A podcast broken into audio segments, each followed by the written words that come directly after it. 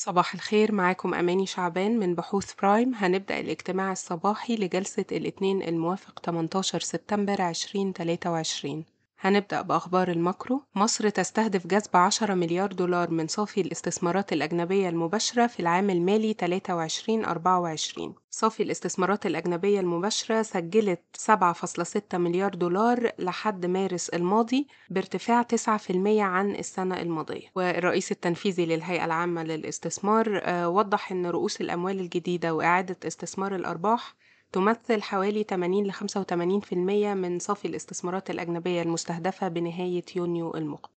الحكومة تدرس بيع حصص في شركتي موبكو والدلتا للسكر. أوضحت مصادر غير معلنة إن في اهتمام من شركة أبو ظبي التنموية القابضة أو ADQ للإستحواذ على حصة ما بين 20% ل 25% من الدلتا للسكر. بنذكر إن شركة تابعة للشركة الغذائية القابضة بتمتلك حوالي 55.7% في الدلتا للسكر. أما بالنسبة لموبكو ف ADQ وصندوق الاستثمارات العامة السعودي كانوا استحوذوا على حصص في موبكو بالفعل السنة الماضية 20% و25% والمصادر أكدت أن أبو ظبي التنموية مهتمة بالاستحواذ على حصة إضافية قد تصل ل 15% بالنسبة لأخبار الشركات هنبدأ بنتائج سهم القلعة.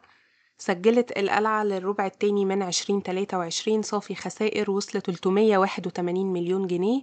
مقابل صافي ربح 362 مليون في الربع الثاني من السنة اللي فاتت. كمان الربع الأول من 2023 كان فيه أرباح 73 مليون وده يخلي الربع ده منخفض على أساس سنوي وعلى أساس ربع سنوي كمان. ده جه على الرغم من أن الإيرادات جت بدون أي تغيير عن إيرادات السنة اللي فاتت في الربع الثاني سجلت 28 مليار جنيه. ولكن هوامش الربحية انخفضت بشكل قوي جدا بسبب ارتفاع التكاليف. التكاليف فسجل هامش الربحية للربع الثاني حوالي 19% مقابل 35% لنفس الفترة المقارنة السنة اللي فاتت. السبب الأساسي لانخفاض هوامش الربحية هو انخفاض في هوامش المصرية للتكرير اللي بتمثل أكتر من 75% من إيرادات القلعة كلها. وانخفاض هوامش المصرية للتكرير جه بسبب انخفاض في أسعار البيع وارتفاع في التكاليف. وبرغم أن القلعة بتتوقع أن هيكون في تحسن في أسعار البيع في الربع الثالث من 2023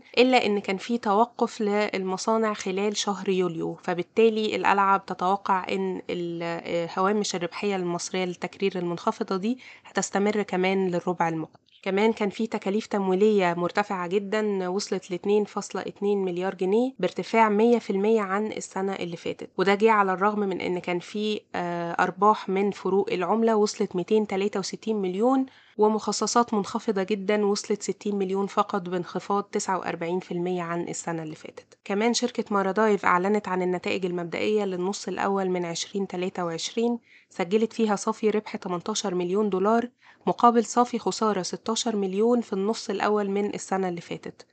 وده كان بسبب ارتفاع 86% على أساس سنوي في الإيرادات اللي وصلت 86 مليون دولار. مع هامش مجمل ربح وصل ل 52% شركة عز الدخيلة هتبدأ إجراءات الشطب الاختياري بفتح سوق العمليات الخاصة بالبورصة المصرية لتلقي طلبات البيع من المساهمين المعترضين على قرار الشطب وده هيكون يوم الثلاث 19 سبتمبر حتى يوم الاثنين الموافق 25 سبتمبر بسعر 1250 جنيه للسهم مجلس إدارة إي فاينانس يوافق على توزيع حوالي 18 قرش للسهم الواحد عن النصف الأول من 2023 مازال الاقتراح رهن موافقة الجمعية وده بيدينا عائد توزيع يساوي واحد في المية باستخدام سعر إغلاق امبارح. شركة فاليو تغلق الإصدار السادس لسندات توريق بقيمة 922 مليون جنيه على شريحة واحدة ولمدة 12 شهر. دي كانت أهم أخبارنا النهاردة. شكرا وصباح الخير.